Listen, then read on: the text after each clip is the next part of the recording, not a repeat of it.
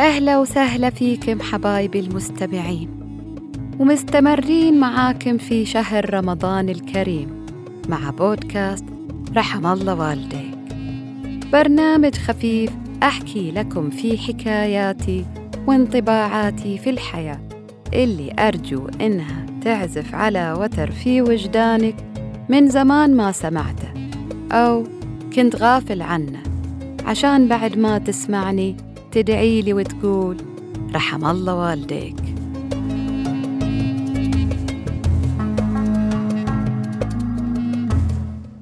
طوابع للبيع. يروح المسجد ويخمس ويجالس أهل الدين الطابع متدين. يمثل ويعزف موسيقى الطابع متفتح أو منحرف. على حسب مود المطبعة. عمرها أربعة وخمسين سنة. دي قد أمك. عمرها ستين سنة. ده كأن أبوش. تعرف تطبخ؟ الطابع طباخة. وإيش فهمها في الشعر والأدب؟ كتبت كم قصيدة. رومانسية وشاعرة. وهكذا دواليك في الطوابع المختلفة. اللي نحطها على الناس عشان نحدد طريقة التعامل معهم. إيه بعد انتبه تدندن أغنية قدامه ترى متدين. لا تقول له اقرأ المعوذات ترى دفى لنها. دي تعتبرها أنثى دي أكبر من أمك.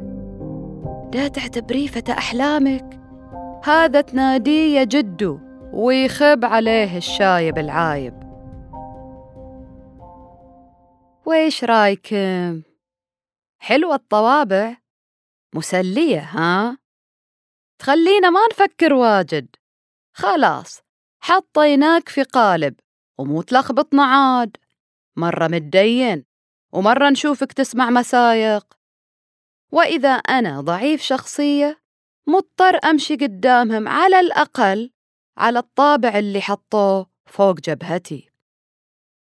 أنا شخصياً قررت بيع جميع الطوابع. لا ما ببيعها باقطها درام ما أبغى حتى فوايد منها. وما أبغاها تنتقل لشخص آخر. ليش يعني؟ ويش ضارة تنش الطوابع؟ ليكون تبغي تفسخي الحياة وتشوفي ليش طريق مو سالك. ولا ليكون تبغي تعرسي على واحد كبر ولادش؟ يمكن ليش لا؟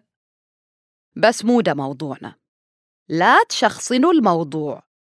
مو أي واحد يروج لفكرة معناته إنه يبغى يربح منها. أنا مو تاجرة سلعة. أقول لك حليب البقر مو زين عشان تشتري حليب اللوز. لا أنا أقول إلا يلوق لحليب اللوز يشتري؟ ولا يلوق لحليب البقر عليه بالعافية أنا ويش لي دخل؟ أنت لما تحط طابع على الشخص تكون حجمته بأسلوب حياة وتفكير هو داخل فكرك أنت. فالإنسان حديقة متنوعة من المشاعر والاحتياجات اللي تخليه يمارس سلوكيات مختلفة. مع وجود الطابع العام لشخصيته إنه إنسان محترم. لا يأذي أحد ولا يتلقف على أحد ولا ماكل حق أحد. هذا اللي لينا عند بعض. ووضع القالب قبل ما يسجن غيرك راح يسجنك أنت. يعني واحد فنان يبرع في العزف والرسم والتمثيل. اطالع عليه بعين خد ليش إذا شفته يصلي في المسجد؟ ترى هو بعد له احتياجاته العبادية والتنسكية. مو لازم يكون تربة مسجد عشان تتقبل حضرك الإمام علي عليه السلام قال أتحسب أنك جرم صغير وفيك انطوى العالم الأكبر؟ الإنسان أكبر من القوالب الجاهزة اللي تحطه فيها. الممثل القدير عادل أدهم الله يرحمه في عمره الكبير حبته بنت في العشرينات وما كانت حاسة إن جده كان فعلاً فتى أحلامها ولولا مقاومتها للطوابع كان ما عاشت أحلى قصة حب في حياتها. اتركوا الناس تختار بعيد عن طوابعكم البالية ونبطل نستغرب من الشي المختلف. ما دام مو غلط. يعني الشخص الملتزم بصلاته ودينه لا تطلعه من الملة بس لأنه حب يروق على موسيقى هادية. أنا ما طلعته. أنا بغير الطابع بس. بخليه متدين قابل للانحراف. يا سلام عليك وعلى أفكارك. الحمد لله اللي الله ما حطكم وكيل على أعمالنا. ولا كان صنفتونا من حطب جهنم. خلونا نخلي كل واحد يوازن حياته بنفسه يصيب يخطئ. في النهاية البني آدم لما يكون نيته طيبة بيوصل للفطرة السليمة والفطرة السليمة هي خير وإبداع ومحبة.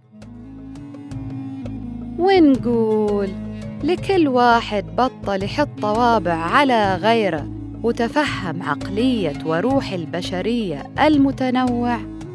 رحم الله والديك.